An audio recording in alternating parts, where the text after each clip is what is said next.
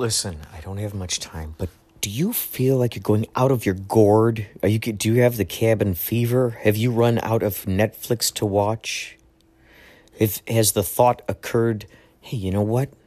I can make funny stuff. I've been watching TikTok. I've been watching all the social networks and seeing what kind of creativity is coming out. I could create that. Hey, you know what? I wish they made a podcast about this. Well, you know what? You can make your own podcast. Go to anchor.fm. Go to it, please, right now. Make your own podcast. It's the lazy person's way to make stuff. You can make little segments. Uh, you can put music on there, found sounds, babies laughing, neighbors throwing frisbees, uh, uh, your friends playing guitar. Ah, it's so good. Anchor.fm. Please get this and find me, Inspirato Projecto. Let's be friends. Okay? Anchor.fm. Hello there. Hey there.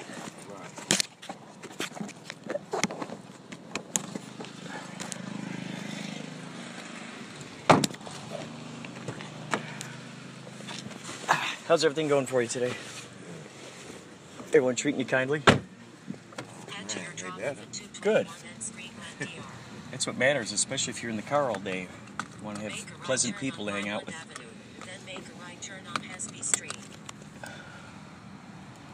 So, what kind of music do you like? Like all kind of music. Do you like soft rock? Soft rock? Yeah. No, it's not one of my. It's not on my 70s and 80s, uh, Oh, it's more Billy. Ocean and uh, Christopher Cross and those guys. And Yeah, I like well, if uh, you ever want to meet up with lots of positive, phenomenal people, this is the band I'm in, Yachtley Crew. We're Oh. playing tonight at the House of Blues, actually. Our first time on the huge, huge stage. We're so excited. Oh, really? Yeah, it's been picking up steam. A lot of positivity in that in that audience, and anytime we play somewhere, it's just good vibes all over the place. We uh, we wear these You, do you fins. play soft rock? Oh yeah, yeah. All the love songs. You never realized how. Look at this. We all wear our our captain's hats. Oh yeah. We all wear our captain's hats, our blue blazers, our white pants, white shirts. Oh man, it's just so much fun. And so it's like basically we. Uh, we treat it like it's a time travel. We kind of take everyone on this big dream cruise back through the 70s and 80s. Right. And wow, you never realized just how many of these songs you're like, oh my god, I totally grew up with these songs. Hearing them in the malls, hearing them in the grocery stores, hearing them in the On like TV. on TV, you know, with soundtracks and films. You're going, oh my god, no way, that song. And uh, oh man, it's just amazing because all these people are sharing these memories with each other, and it's wow, it's just amazing. And plus, a lot of those bands are not out there touring, or uh, maybe they only had like Yeah, one hit song. Like, like I said, it's like a nostalgia type of thing. You bring people, you know, back to a, a, a, a moment in time. in their life. Yeah. Oh man, it's so. I never realized until I joined this band that by singing love songs, like, wow. I mean, there are there are guys. Or you play. Uh, I sing along with the guys. I'm behind the keyboards. We got seven Okay. guys in the in the band, and uh, I would say the the superstar of the band is a saxophone player we got who is. Uh, he the poor guy broke his foot. He jumped off like a five foot tall uh, incline. Uh-huh. Um, during a couple of the songs, he'll go out there. He's got a cordless uh, or a, what do you call it, wireless wireless mic on his sax.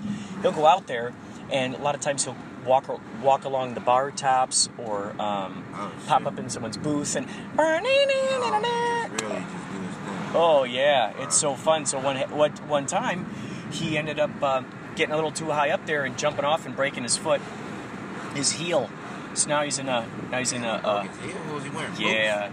He well he was wearing his uh, he's wearing his boat shoes, and now his one heel he's got he's got actually one of those casts. It's like a, a really soft cast, but.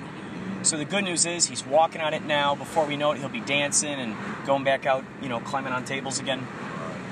But man, it's it's so good. What kind of what kind of music do you prefer? I mean, well, I, I, uh, well, Oops. I write, I do music. Oh, you write? Yeah, I'm an artist. What? Um. I'll rap. Oh, okay, I got you. You're, you rap. Yeah, And, I, uh, I come from a rap back rap. Do you have music out there that that's uh, Yeah, available all- on SoundCloud or something? Yeah, I'm like Clark Kent driving right now, man. You know what I mean? Yeah. I'm mild mannered. I'm, but when I, you know, basically, Proceed straight on West Verdugo Avenue. I'm It's your alter ego.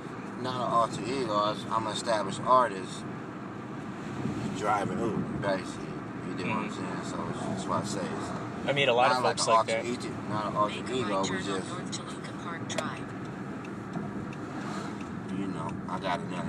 Basically, I'm an artist, but hmm Where would people be able to find your stuff? everywhere, everywhere you can download Just music ahead, make a or slight right turn on North Pass Avenue. Amoeba or you What- know, because I haven't put out. Uh, my last project I put out was last year. Make a slight right turn on Oh, okay. At the beginning of last year, I did a, a collaboration album with my um, with my boy. Cool. What's Yeah. what's the name of your project? The last one was called Open to Inglewood because I'm from Oakland and he's from Inglewood. Just O- ahead, make open to Inglewood? Oakland. Oakland to Inglewood. Yeah.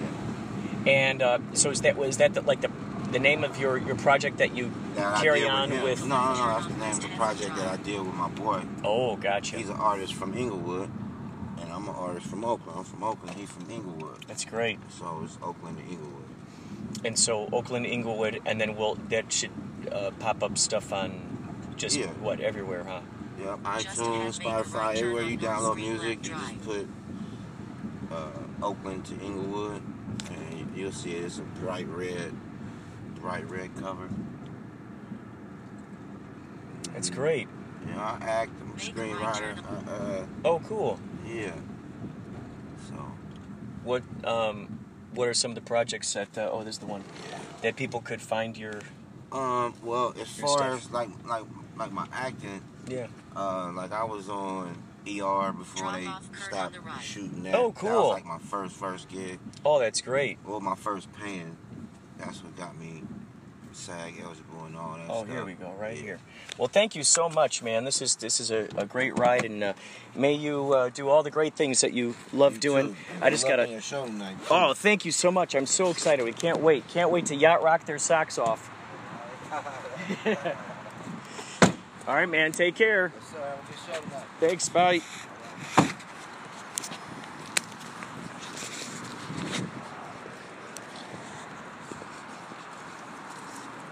There you. Well, there you go. Oakland to Inglewood.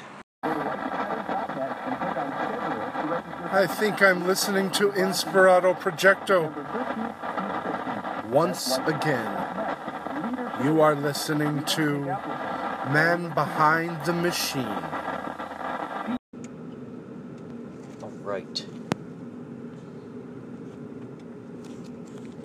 Okay, so here you are with Philly Ocean on the way to another Yachtley Cruise show. How's it going, everybody? Uh, you might have heard in the last podcast there is a show tonight at the House of Blues, large, large, large, large stage. If you'd like to get those free tickets, please visit yachtleycrew.com. You'll get free tickets, but this is only before six o'clock p.m. and then it then it's over, and then you got to find those tickets someplace else. So, okay, so I always wanted to know, Phil, what is your what's your history with singing? How long do you have? did, did you? I started singing Lionel Richie when I came out of the womb. Well, when did you? Uh, Kind of. when did you first start singing that that people started telling You know, telling funny story. I actually, my history with music goes back to when I was in the womb? Really? because my parents would constantly play music, um, and uh, I mean, they just my mom always had the record player on and whatever. They were listening to a lot of Crosby, Stills, Nash and Young, and Fleetwood Mac, and you know all of these uh, '70s bands that. Um, some years later, miraculously, I knew all of the lyrics to. Oh my God! And my mom commented on it. She was like, "I can't believe you you know the lyrics to these songs. It must have been because you heard them so many times when I played them and you were in the womb." Um, But you know, uh, I mean, I have. I'm an only child, and I have always been in the mode of really entertaining myself and entertaining my mom. And um, I, I've always loved music. I've always loved to sing. Um, I used to sing along to Ritchie Valens, uh, La Bamba when I was a kid, and um, just always I've always loved it. It's always had a profound effect on my life. So what what's the first? Uh, because I can imagine you definitely being in talent shows and stuff growing up. Like, what was the first time where you go, you know, what the heck? I'm gonna whether maybe it's a musical, maybe it's a talent show, an open mic. You know, where you go, I'm mm. gonna go ahead and sing for the populace right now. The first memory I had was when I was probably seven or eight years old. I was, and still am, by the way, obsessed with the movie Ghostbusters. Just obsessed with it. And we didn't have a lot of money when I was growing up, and we were in a Kmart, and they had the the toy proton pack that was made by Mattel, and it was like something like twenty or twenty five dollars, which in nineteen eighty eight or eighty nine is no small amount of money. Mm-mm.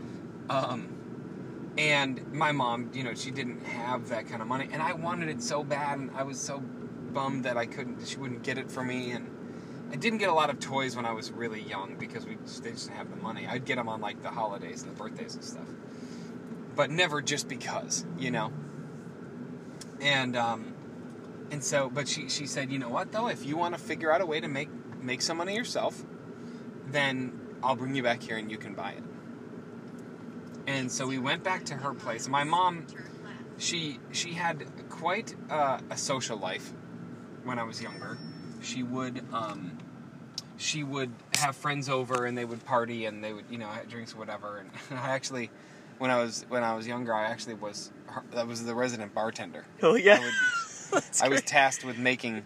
Let me tell you, I could make a wicked gin and tonic Oh, that's great. which was the drink at the time. Um, and so she had some friends over that night, and I got it in my head that I was going to do a talent show, but I was going to charge five dollars admission. Dude, that's brilliant. That's and brilliant. she had four or five friends over, and I charged everybody five bucks. oh my god, incredible, And that night, I made, I made you know the twenty or twenty five bucks. dude. to buy this proton pack and then bugged her every day for about a week until she took me back over to buy it. Oh my god. Um, so Wow. I, I think probably somewhere in my young mind, that moment was me kind of threading the needle. Yeah. Oh of, yeah. You know, I could, I could maybe maybe there's something to this. Wow. Um, That's so. That's so clever. yeah, that was that That's was so clever. first- she must have been so proud of you, going, "Wow, look how fast you did that." Well, I think know, she. like, I think cow. she. She's always been very proud of me. I think probably it was not her preferred method of me, Right. Basically charging her friends, Yeah. but you know what? They loved it. That's great. They. Uh, they. They. They dug it. They thought it was hilarious. oh, so. that is great. That is great. So that, I mean, it sounds to me like that was like a, um, Yeah, that was like a domino that started. that was a whole- huge domino. Yep, maybe one of the first. What would you say was the, you know, because I, I assume that would give you confidence to go with experience to go into the next one. What What do you think was the next one? Maybe at school or Well, to be on the playground? I mean, you know what? Confidence is something that I have a long history of struggle with. Mm. Um, but I, I have like most of my career, both as an actor and as a singer and a performer, has been a struggle with feeling confident in what I'm doing. Um, and it, but but there's just something too important to me about storytelling and um, performing and um, art that it, it's too important to ignore just because I don't feel necessarily confident in it. Um, and I mean, I've been working at it for a long time, so the, the harder that I work, the more my confidence. That's that's kind of the relationship with confidence. You know, the harder you work at something, uh, unless you're just blindly confident, which is true for some people. Um, but unless you're just blindly confident, I think your relationship with confidence comes through really working and honing your skills in your craft. So what what was the next thing that, that you did? Do you remember? Was it a musical? I mean, we did family talent shows. oh, that's cool. Um, it, I- I kind of got delayed a few years after that because uh, I had a big move when I was 10 years old from Buffalo, New York, out to Scottsdale, Arizona. And so, um, and that was actually a, an event that, you know, when I think back on it, affected my confidence level because ah, um, you know, I was I was basically a stranger in a strange land in many ways, and I um, I didn't fit in in school, and I felt behind in my education because the Buffalo School District and the Scottsdale School District were very, very different in terms of their uh, their standards and their practice at the time. Um, and so I was like almost a full year behind in math, and there's topics that when I got to my school out in Arizona, I had no idea what they were talking about, and I internalized it as like thinking that I was stupid or not smart or whatever, like I should know this. Um, and um, so that was a very interesting experience. I didn't, I did get into band. Um, I started playing percussion in band in fifth or sixth grade, and I really enjoyed that. Uh, and then it was in sev- late seventh grade or early eighth grade that, so several years later, that I started performing with uh, my my best friend Brian Swanson, who I'm still friends with like 26 years later. Um, we were like super nerds, and we had joined the science club. And he was the president, and I was like the secretary, note taker, whatever. And the science teacher that was in charge of this club was really trying to get our membership up. She wanted more kids together. We were doing cool things like you know rocket launches and build your own rock. You know, and like Oh, cool. those CO two cars that you build out of balsa wood and um, and uh, all these things. You know, actually cool stuff. And she wanted more people to be involved. So the school that I went to when I was in middle school was in a pretty nice area of town. Scottsdale's like pretty a pretty wealthy area, even though we didn't have a lot of money. Um, you know, meanwhile, my mom's working like 80 hours a week to like keep us in this apartment.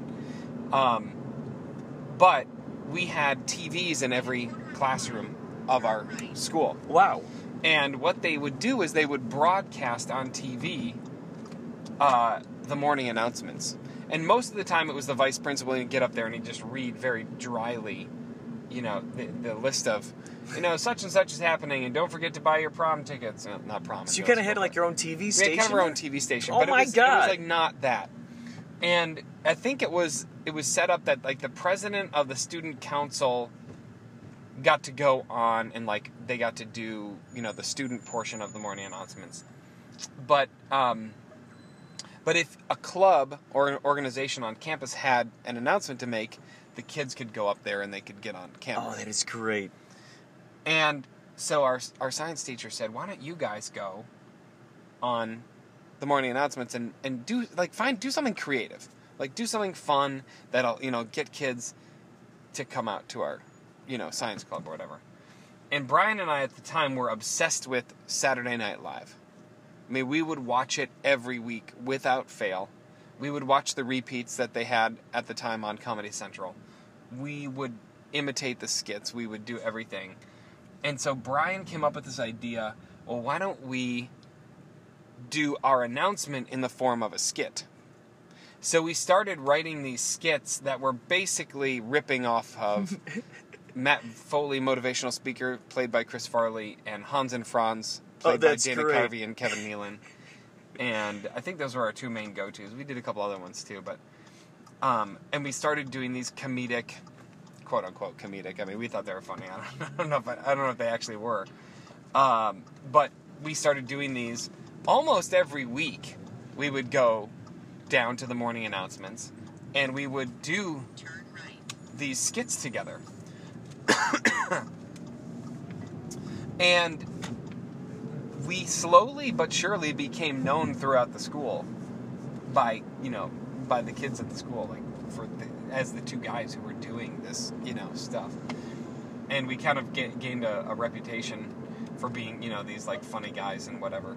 And that continued in high school. We did the morning announcements Oh wow. uh, all through high school, and and then it was my the end of my freshman year. Um, my English class, we were given the option to either write a 25 page report or they were trying out what they called a new media project. And you could do a new media project. Basically, you'd have to come up with whatever that was. It had to do with like radio, TV, art, or something else. Um, and you'd have to pitch the idea to the teacher. Uh, and then if she approved it, you could do it. And so basically, it was, and it had to be about Romeo and Juliet because we had read that. And so a friend of mine and I came up with the idea. Well, what if we like did a abridged version of Romeo and Juliet, and we filmed it. And it was just the two of us, so it meant that basically one per it was actually we had a girl in it who played Juliet, but I ended up playing like eight or ten characters. from- Wow. from Romeo and Juliet. And we, you know, it was like a 20 minute film, which, I mean, much, it probably could have been five. It didn't need to be that long in hindsight. But, uh, you know, my teacher called me aside after class and she was like, So have you ever thought about acting? And I, my thought to myself was, What is that? I mean, I knew what acting was, but I didn't, I never ever thought about uh, acting in terms of something I could do, or that was like a possibility. Wow. And um, so her saying that to me, like, ra- radically changed my life from that point forward. She said, "Well, I think you should go out for the school play in the fall." And at the time, I was actually working out and like exercising to prepare f- to be on the football team because I thought that would be fun, and I'd never really been in, into sports that much, and um, and so that that shifted, and I didn't end up going out for tryouts for the football team because they were the same week as auditions for the school play. Wow. that Wow. What was that play? What was that first one? It was a play called The Dining Room uh, by A.R. Gurney. I believe that's the name of the author, A.R. Gurney. Um, and it's a play where there are six actors, and each actor plays about seven to ten roles Oh. throughout the play eh, because it's a collection of scenes that all happen around a dining room table. That And, is um, cool. So yeah, it, it was a very, uh, very interesting and insightful um, experience. And, and then for the rest of my high school career, I basically was in every main stage production at my high school from that point forward. Um, and it was, it was, yeah, it was definitely laying the foundation. Wow, that is so cool. Yeah. So Did you do uh, open mics or community theater yeah, or we any did open jazz? mics all the time. I didn't do a ton of community theater. Um, I just never got into that. Um, oh, this is not where we need to be. Sorry, I'm also driving while doing this extensive interview. so bear with me, everyone. Um, yeah, I didn't do a lot of community theater. I, I went straight from school, from high school, to an acting conservatory in New York. And the first thing they said when we got there was, "You're not supposed to audition for anything," which never really uh, felt right with me. Yeah. um, their philosophy was we, we want to train you we want to break you down and retrain you before you go out and start acting and stuff. And, and i always thought well like what what is a better way to learn than like by doing? Yeah. by actually like doing it and trying, you know? Um, so i guess just different schools of thought. Um, so i didn't do any community theater um, I just kind of had this, you know, experience in New York, and I was supposed to be there for two years. I left after a year, um, and then I, uh, uh, and then I went out to California and started film school. Oh, that's great. So I was wondering if we could maybe, be, if you'd be open to something. Hmm. Can we continue this interview another time? Only Oh, yeah. because I'm doing a lot of talking Yeah. before a show, Oh, shoot. Yeah. and I don't You want my sing. voice to get too tired. Yes. But this is really Ladies and fun, so gentlemen, we'll pick it up. we shall pick it up, pick it little up. Part two. Sayonara.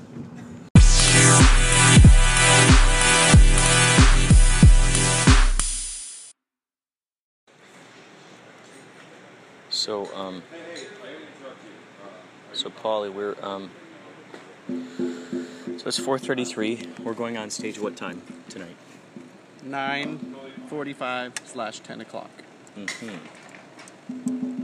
And how many times have you been on the stage performing with in your illustrious career? This stage in particular Mm-hmm. this is the first. It's the first. Yeah. Now, second question: How many times have you done stage dives off the stage? Stage dives, successful stage dives, Successful ones. where I have not injured myself or others, Mm-hmm. zero. Zero. And the others have involved you, someone getting injured. Yes, usually. What? Who was usually getting injured? Audience members. Uh oh. But but 99.9% of the time it's audience members and 0.01% of the time it's myself. And that's kind of done me in. Are they just? Are, do you think they're just not ready to catch you, or what? What? What? Where does? Where's the folly? Um, the folly was in my volley. The folly usually does lie in the volley, doesn't it? Yes. Yeah, So- I volleyed a little too too far. Oh, you volleyed Yeah. too far. My, I, I mis, misjudged the distance of the volley. Oh, good God. Oh, good God. So they just didn't. They just didn't catch you appropriately. And you know only, you know that you always have to, you have to judge your volley properly Yeah. before you attempt to, to do, otherwise you get a folly Otherwise, you get a folly. Yeah, you got. You have got to dial in that volley. Folly, No stage otherwise a dives, folly. probably. Um, no stage dives. So, I'm thinking if we had a, a really short bungee cord for tonight's performance, you could at least bungee off the top of the um, off the balcony, and then get right back up to the top.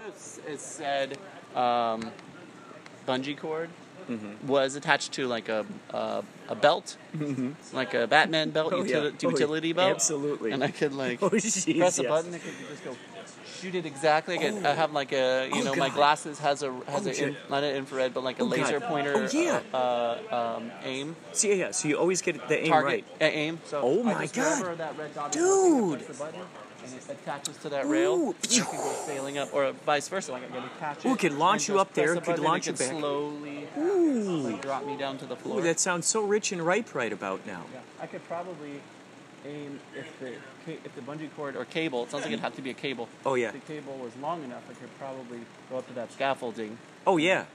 Oh my God, yeah. Yeah. Holy cow. Can you imagine Holy cow. how my insurance rates would go up at that point? Mm-hmm. Yeah.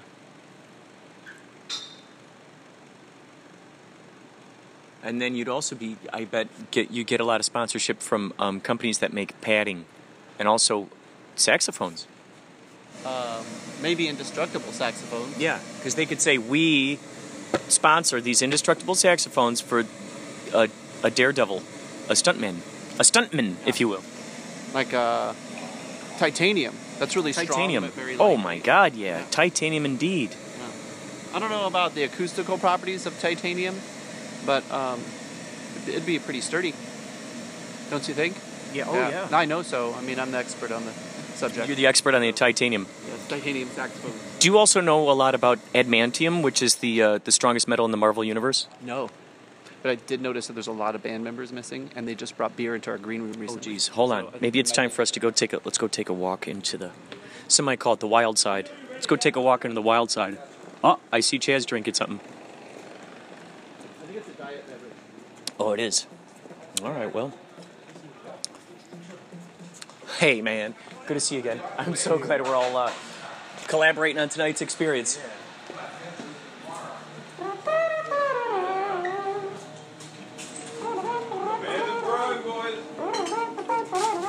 These are warm. That's why no one's going for them. Oh. Warm brews.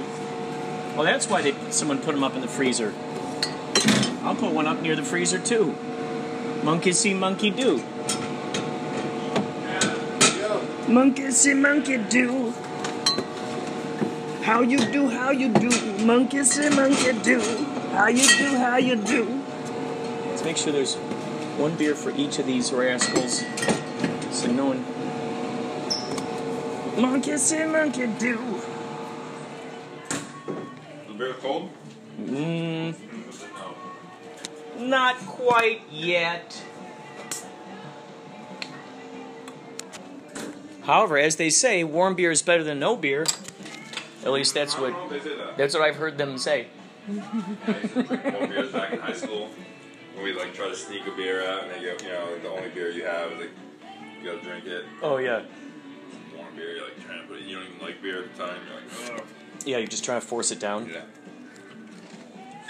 Tommy, what was the first time? I was asking Phil in the car here today. Um, his his history with singing and all that jazz. What was the first time you you like picked up a guitar And or well, first question: What was the first time you picked up a guitar?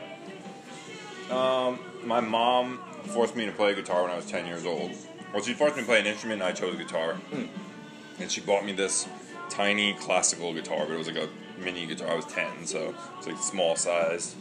So I remember just like, uh, it was like in the car after soccer practice in the, in the minivan, and I was like in the back, try, like just messing You're around. strumming with in the it. minivan? Yeah, trying to figure something. I didn't know what I was doing, but then I went to lessons and I vaguely, I was 10, so I vaguely remember the lessons, but I know the first song I learned was Twinkle Twinkle Little Star. You know what I mean? Like, ding, ding, ding, ding, ding, ding, ding.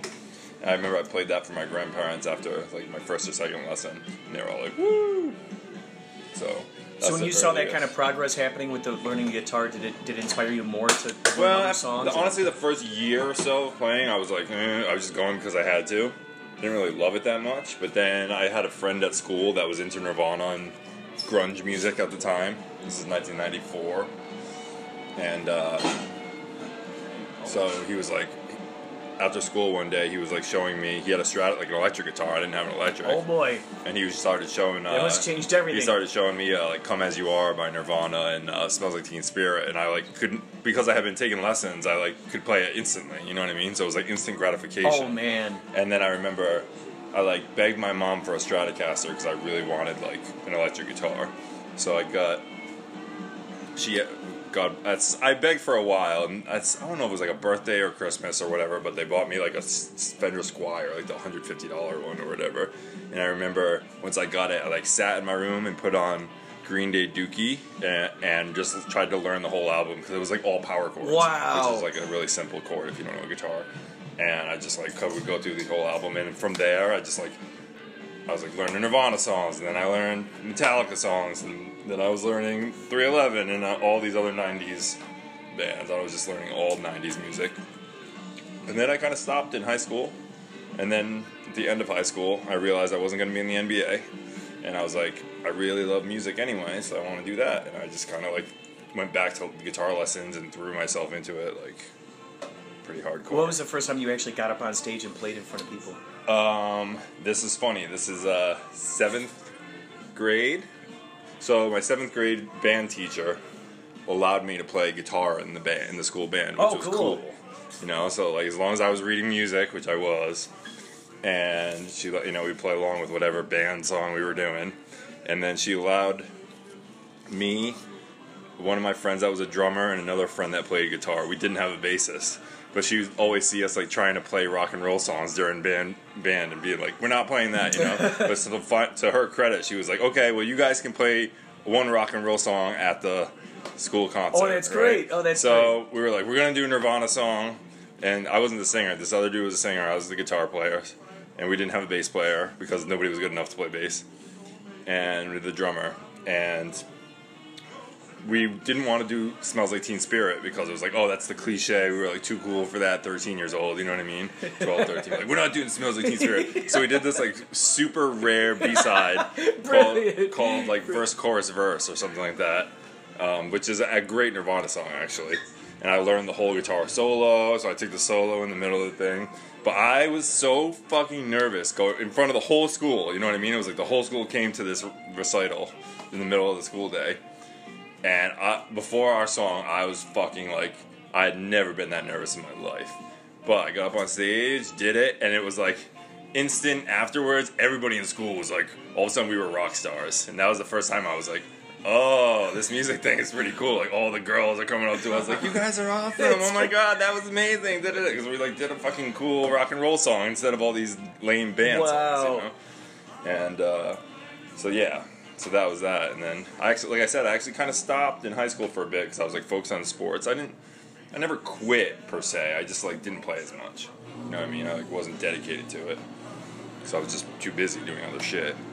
And yeah, and then at the end of high school, I went to see 311 at Lupo's in Providence, and I walked out of that concert in 1999, which is like I think that was I was in 11th grade. It was like October of '99, and I walked out of that concert, and I was like, said to my buddy, my best friend who ended up playing bass in my band, I was like, we're starting a band together. That's it. We're, we're That's fucking doing this." incredible. And I had like one year left of sports, and like at the as soon as I was done with basketball my senior year, we were like going full force on the band. Oh my god, So, yeah. dude! And then little did you realize that one day you'd be playing basketball with the dudes, and then being on on their freaking cruise, man. Talk about manifestation of reality without you even realizing it. That You, was you, synchronicity that was like, god. oh my god, that is brilliant.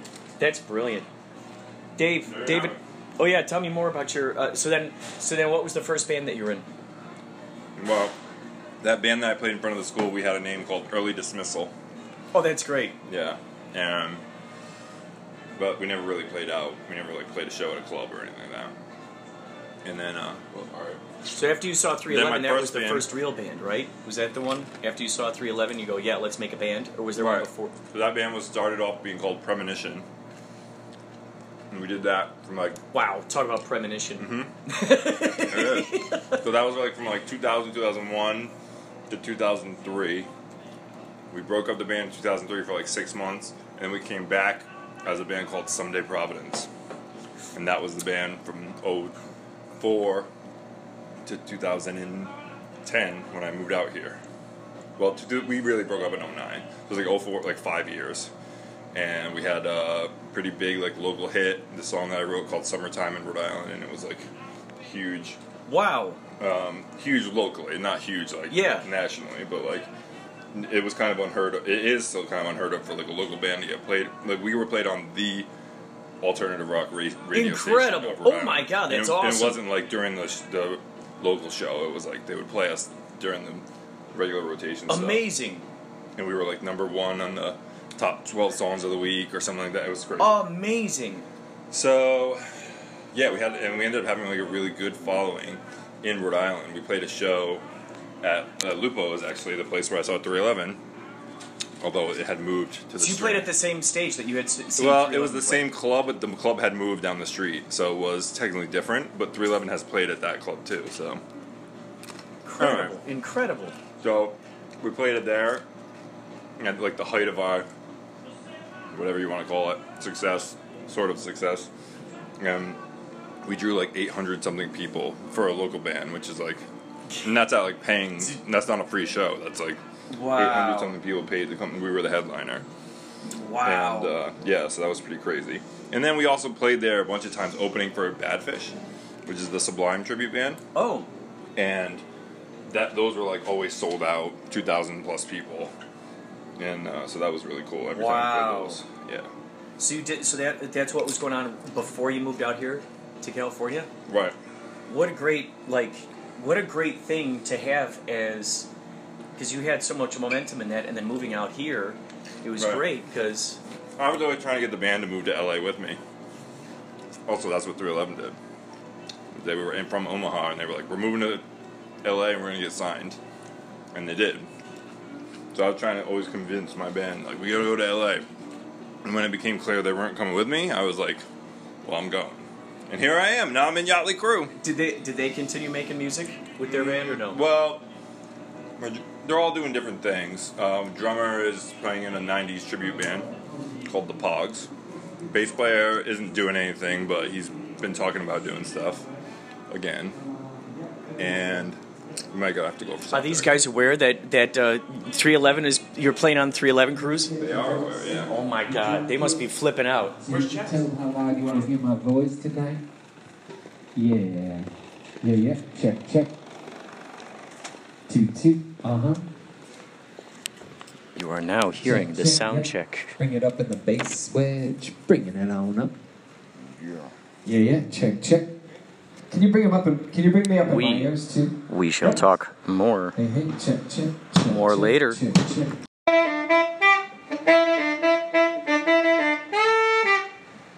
This is for your in ear? yeah, yeah.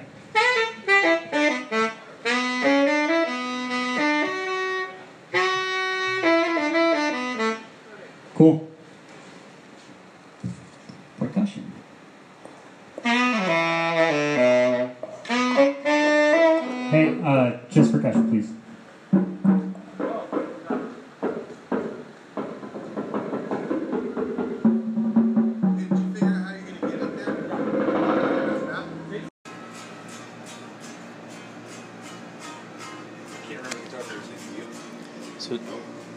I've been asking these guys their their roots, where they came from, like the kinds of things that first got them interested in their instruments, and the first times they got up on stage. What? So you started as a drummer?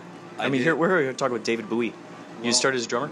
Well, naturally, um, drums were first for me, but um, all my, my uncles, who are just a few years older than me, um, had a little mini band going on down in the basement. So there was a drum kit and some guitar playing and stuff going on. My grandfather was a guitar player.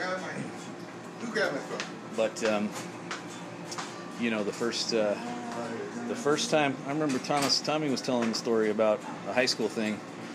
I'd been playing in kid band since you know 10, 11, 12, playing you know neighborhood parties out out in the neighborhood. You and the know. kids? Yeah, yeah. You Me and and, your a- me and a couple other guys. What were some of your beginning bands? Your uh, well, we were names of your playing. We were playing. Well, we were playing Beatles songs and stuff like that. I had a, I had a band called. Um, uh, oh man, I can't think of any of the names of those groups. now. It's so hard to believe.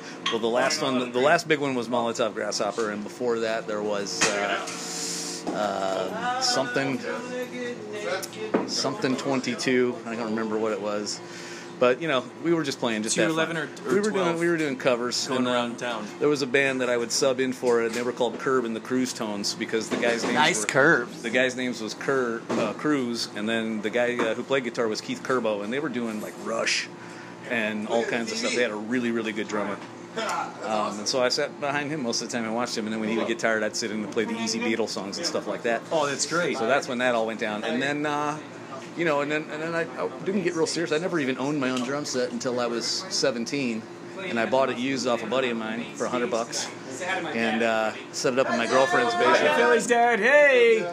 And played with uh, and played with the stereo. You know, two speakers on both sides of it. And you just sit there and you rehearse and you rehearse. Yeah, yeah. And so then when I got into college, my buddy Jerry was a really good guitar player, and him and I had a band called Into House, I N D A H O U S, and uh, we just did instrumentals, purely instrumentals, no singing, no nothing. And sometimes we'd have a couple of guest appearances, but that's where I earned my chops, and that's when I became a really solid player. And one day. We were letting a guy, a buddy of ours, crash on our couch. He was in from Florida. Um, he was going to school down in Miami U, and he came back for like a, a holiday week. I don't remember it was Christmas time or it was spring break actually.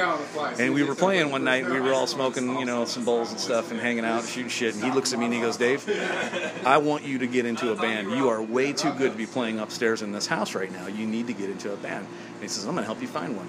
And so one day he shows up at my house and he pulled a tab off of uh, one of them, you know, flyers with a tab on it. He says they're looking for a band and here's and, and a drummer. And here's here's the bands that they play, and I want you to go audition for them. And he forced me to go do it when I was 20. And then uh, I turned 21, and then I was I, I was let in the band, and I'm wondering if it's because I was 21 and I could buy beer. or if I was really that good, but that was the beginning of Molotov Grasshopper, the three-piece version, before we Oh, had our, our female singer. So Ben and Tony and I were playing in a, in a shithole basement, um, you know, dungy, nasty, grotesque, and we would play house parties and stuff. And we just started writing songs, and that's how we built a catalog. We had a catalog of about hundred songs, and then when uh, Amy joined the band a couple of years later. We put up uh, pro- about she had another probably 80 that we t- put into the, the rotation, and then she primarily took over and became the main singer. Got signed to a major label deal, toured you know all over the Midwest, played some of the same venues that a lot of these uh, these guys like 311 were playing in. In fact, Nick knew the, the, the Blue Note that I was mentioning when I met him at the poker uh, party that we played. He comes up to me and I, I was shake talking to him and I go, "Hey man, you know I saw you play back in the day, Columbia, Missouri." And he goes, "Blue Note." And I said, "That's it." I said, "We played. We almost opened for you one time. this would have been 1990." You talking about the, the poker to charity we played? Yeah, the charity Wait, event. he was there, the 311 guy? Yeah, he was there. Really? He was there playing. He got knocked out early, and I saw him leaving, and I walked over to him because I could tell it's him. He's this tall, you know. I got, a, pic- I got a picture with him. Wow. Pictures. I didn't realize Oh, he was there. Super nice guy. So yeah, we had talked before. So it's going to be kind of cool to have everybody, you know, get together again. Should be good. Is that the same guy that Tommy plays basketball with? Yes. And That's him. did Tommy? Tommy, did you see him at the poker thing? He, he didn't. He missed him. I tried to find him, and he Dude, wasn't that's anywhere nuts. around. Nick at the poker thing. Oh, I didn't you realize that. I tried because I came backstage to try to find you guys. So anyway, that's a brief history in time. That's incredible. So that, but that, and then uh, that led you. At what point did you join the Larrys? I remember you telling me about that one. We uh, at one point um, when when Molotov was on the verge of demise, uh, either we were going to make a move or we were going to stop playing or, or stay in Kansas City. And I said, uh, I suggested jokingly that we move to L.A. And they all agreed. I couldn't believe it. And so in 1998, we all moved out to Los Angeles. Wow. That band continued on for a couple of years and kind of, uh, you know, flustered and didn't really do too well. And then uh, while I was involved with that, some guys came over to me one night and said, "Man, we need a drummer for our band. We, we're called the Larrys, and it's a joke thing. And this is what we're going to do." And they gave me the whole premise. And uh, and then that band took off, and we were playing everywhere in Hollywood: the House of Blues, Los Angeles, the Whisky, the Roxy. Um, the gig on Melrose was our primary spot, which is no longer Oh, it there. like it's now hold uh, on, it's, Rob's it's got now a it. barber. I'll, I'll talk to you later. He's got to say something. That's okay. Pause. And now, some very, very special sounds from Pauly Shores.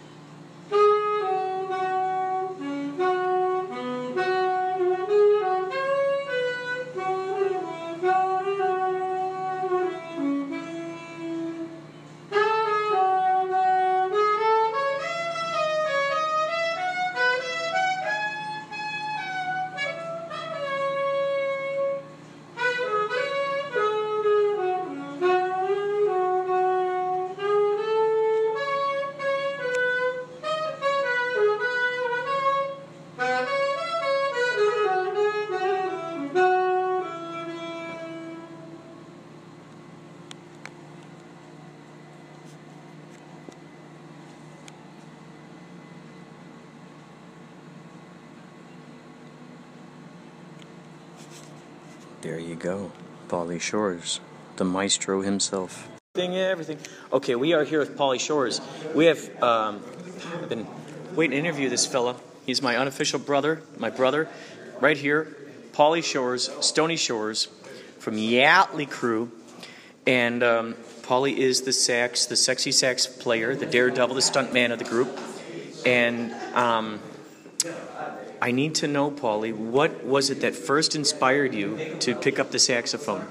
uh, that you could also do circus stunts while you played the instrument. Ooh! Like Um, you could jump on the trampoline Mm-hmm. uh, and play, you know, the theme to um, uh, what do you call it? Uh, James Bond. Oh yeah. Da-na-na, Ooh. da-na-na, Oh yeah. da-na-na, that what he's talking about? I think so. Dun, Oh yeah, dun, double doors. He's like, don't go down the elevator. dun, dun, dun. And so, You oh yeah, he wasn't kidding. This is he's very true about that. You could jump on the trampoline. Can we go back in this way? Is the question? No. Oh, you guys going to the loading dock or to the parking garage? Yeah, you're going the right way. Yeah, down to one. Number one. Let's see if we can just lightly. Uh, oh. Um. So okay. So you started doing that, and then how old were you when you f- first started playing saxophone? Oh, t- uh, let's see. I remember I signed up for sixth grade band, Mm-hmm. and it was the most popular instrument at the time. So Oh. um, I was actually in band for several weeks, probably several months, a couple months without my instrument. I was like the only. No, there were a couple other kids because the store was the, the store the local. I grew up in Salinas, which is at the time was under seventy five thousand people population. Oh. So the school I was at was very small, and the band director was only like we only had band like two three days a week. It wasn't an everyday class. It was like an after school class thing. Wait, is so, No, oh wait, this is where my car is. Oh, this is it. Okay, yeah. Um, so we are going to the parking level four at Oh, the yeah. House of Blues. Parking level four. Uh, for general parking. Um, that's where we're headed right now for our uh, audio people in um, listening land, audio audio land. Um, so to continue along with my I love that bit of my listening land. That's so Yeah. good. Lit- listening land and audio land. audio land. Um, so you saw you saw some great success in others playing the saxophone, and you did you were there any musicians that you I had did- heard who had played the saxophone? You're like, ooh, I like that. I like that. Like that sounds really good. Um, yeah, I mean, the, the initial initial attraction to the instrument was uh, kind of an aesthetic thing. Oh. Like it wasn't an auditory like like uh, I. It wasn't because I I knew specifically how the saxophone sounded and I wanted that to be my sound. It was more like a, I like how that instrument looks. It's kind of cool because I was Oh, a yeah. sixth grader. You know, Oh, oh, I right, didn't really right, care right. about. I listened to like whatever, at least at least a cult jam in the '80s. Like I didn't really care about music. I was just like whatever I can dance to with my friends. I didn't really care about instruments or music or whatever. So Um, it was just really just like that looks like a cool instrument. It's shaped like an S. I need something to do with my life because I'm in sixth grade and I don't really have like anything that I stick out and I'm good at. So I'm gonna try this one thing. I wasn't good at sports. I was clumsy, as you can tell. Uh, I broke Did my you leg join the school those- band Yes, with yes. this No, I saxophone? Did you start like really? re- well, okay, yes, that's what I was trying to tell you. I joined the school band, and uh, this I didn't have an instrument for two months because the store was out of them, so we had to order them. We're coming home from school every day, asking my mom, "Did my saxophone come yet? Did you pick it Oh up? Did the store call? Has my saxophone come?" Two months every day after school. I was so excited to start playing the saxophone. Like, uh, it was like all I could think about. Oh my god! And when it finally came, I. Re- I mean, I don't remember the exact day and time of the week and the year and stuff. And all I remember is that it was like I couldn't put it down. I couldn't stop playing it. In fact, I went into my garage of my parents' house. I totally forgot about this story. I used to tell this to my students. And because when I would teach private lessons, I would tell them, you know, because you're teaching them the first time students, you're teaching them how, you know, it's okay that you're making mistakes. Here's an example of how I made a mistake. I didn't have a private teacher until I was playing the saxophone for four years. So I was trying to discover it on my own, what my band director would tell me in the class with other, you know, 25 other kids. And, and, and, and, and the first night I played by myself before I even went to band class, and my, my, my director corrected me, I had the mouthpiece upside down. so on the saxophone. So saxophone. that whole time you if- were if playing in the garage, it was upside down. Yeah, if you understand, probably about 45 minutes to an hour, something till my mouth couldn't handle it anymore. Um, like if you know anything about the mechanics of the saxophone, the way it's it's it's it's cr- the way the sound is created is there's a plastic or some kind of there's metal mouthpieces on saxophone too. Uh, there's some kind of mouthpiece that the wooden uh, bamboo reed that's filed down to a really like thin, like balsa wood, kind of super Mm. thin. Really, if you can under if you can kind of imagine what a reed Mhm. looks like, cut into a little square that fit on top of the mouthpiece. You blow through it, and it's like your vocal cords. It vibrates against the mouthpiece and creates a sound like. Uh,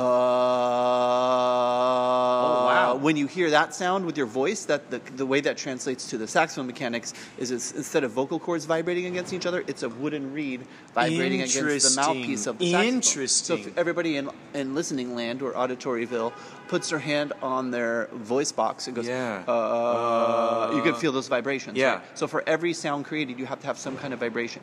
If it's Uh, flute, it's the air vibrating over the mouthpiece. If it's the, the, the oboe, it's the reeds vibrating against each other. If saxophone is a reed against a plastic mouthpiece, and a trumpet is the lips. So is the saxophone is- similar to uh, the way that uh, a, a a kazoo would work? Yes, because the kazoo has reeds, but it's it's a 'Cause you're going, plastic. it's like a "Uh." plastic sheet, a, plas- a sheet of plastic that Right. vibrates against the Uh-huh. the, uh, the the the diaphragm. It's, it creates a diaphragm. So the saxophone is less about blowing the air in and more about. Uh, No, you- there's no right? voice. No, oh, no, you're I'm not. sorry. That was oh, so merely an example. Oh, oh, you're, oh, oh, you're not using okay. your vocal cords at all when you play saxophone. Oh, It was okay, just a- okay, an analogy. Oh, gotcha. So okay, when you oh, play gotcha, saxophone, it sounds more like this. I'll try not to blow right into the microphone. So if you can just hold it like this, Oh, yeah. little 45 degree angle, I'll blow across it. When you play saxophone, all you do into the mouthpiece is go. You just blow air. And that's it.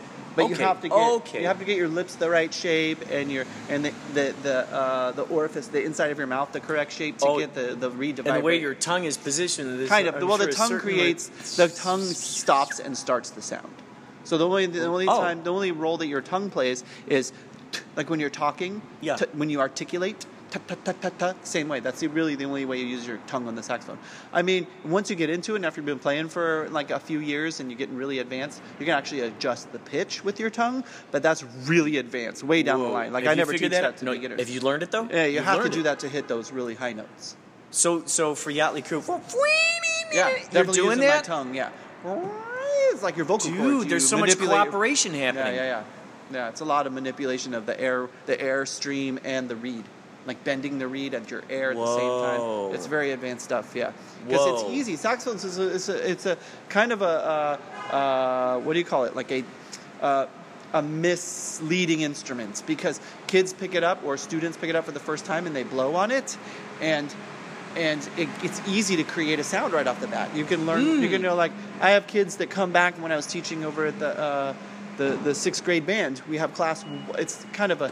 I'd like to change the format of the band class, but that's not for this for this time. It's a different story.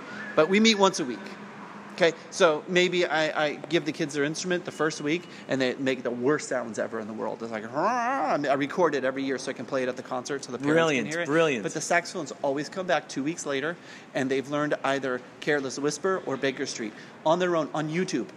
After two weeks. Oh my that God. That shows you how easy it is to find the notes on the saxophone. Like it's like easy. Kids get kids get lulled into it, and they're like, "Oh, it's it's such an easy instrument to play. I want to play this out." Everybody That sounds like a very and it looks instrument. Cool. Yeah, yeah, it is. It's it, you get good results right off the bat, but um, um, it's hard to play well. It's hard to play in tune.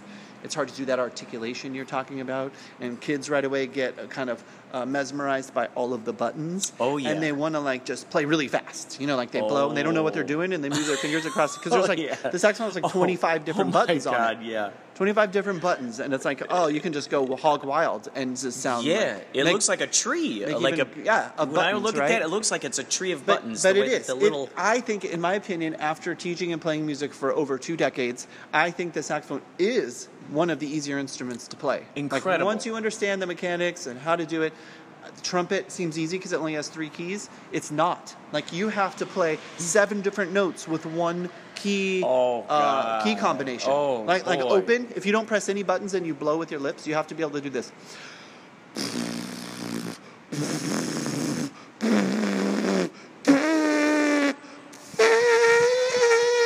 Like Oh be able to hit God. different pitches with just your mouthpiece and your lips. So each Like, little thing you're very- pushing in is a different octave, so to speak. Is that what it is? It, it that enables was a very a- bohemian example, like a Yeah. very, so not bohemian, was a better word. Uh, I like very, that word. I'm gonna start uh, using no. it. Bohemian. I don't know if that's the right Very context. raw, very, yes, uh, very raw, yeah, yeah. unperfect. Like you Yeah. get the impress- impression Yeah. that I'm trying to like the Yeah. what I'm talking about, but it's Perfect. actually it's very challenging. Trumpet is very brass instruments are all very challenging because you have to be able to hear the pitch and also vibrate your lips at the right frequency and get the right finger combination. Whoa. But saxophone, you just pretty much blow and you press the right keys and it'll do the right thing as long as you don't. I mean, there are some things, but I think flute is also a hard instrument. You try playing the flute for the first time for 20 minutes and you feel like you're going to pass out. Oh, jeez. Yeah, because you're. There's nothing to vibrate. You just blow across the top of it. So if we misdirect your air and you get no Oh, results, you just can Oh. get a oh. sound. And after like even Oh. 20 seconds of that, I'm already feeling lightheaded. So having the So reed like- kind of helps you. Yeah, it, it lets you you, gauge. It's like a. yeah. Oh, that's cool. Dude. that is my story. You heard it here first, ladies and gentlemen. That is Paulie Shores, the saxophone extraordinaire. You have got to come to a Yachtley Cruise Show to experience it yourself, to really, really, really feel the vibes. Feel the vibes. Uh, this is the last segment on this podcast. You're listening to Inspirato Projecto. Please feel free to go to uh, podcastawards.com and and vote for Inspirato Projecto as Best Arts Podcast and also the Adam Curry Award, if that if that excites you. Um, also tonight we're at the House of Blues, Anaheim. That's where we're at, Anaheim tonight. Go to yachtleycrew.com, get your free tickets before six o'clock. Oh, it's six thirty right now. Well, anyway, come on by. We'll see you later. More, uh, more to come. Keep that in mind.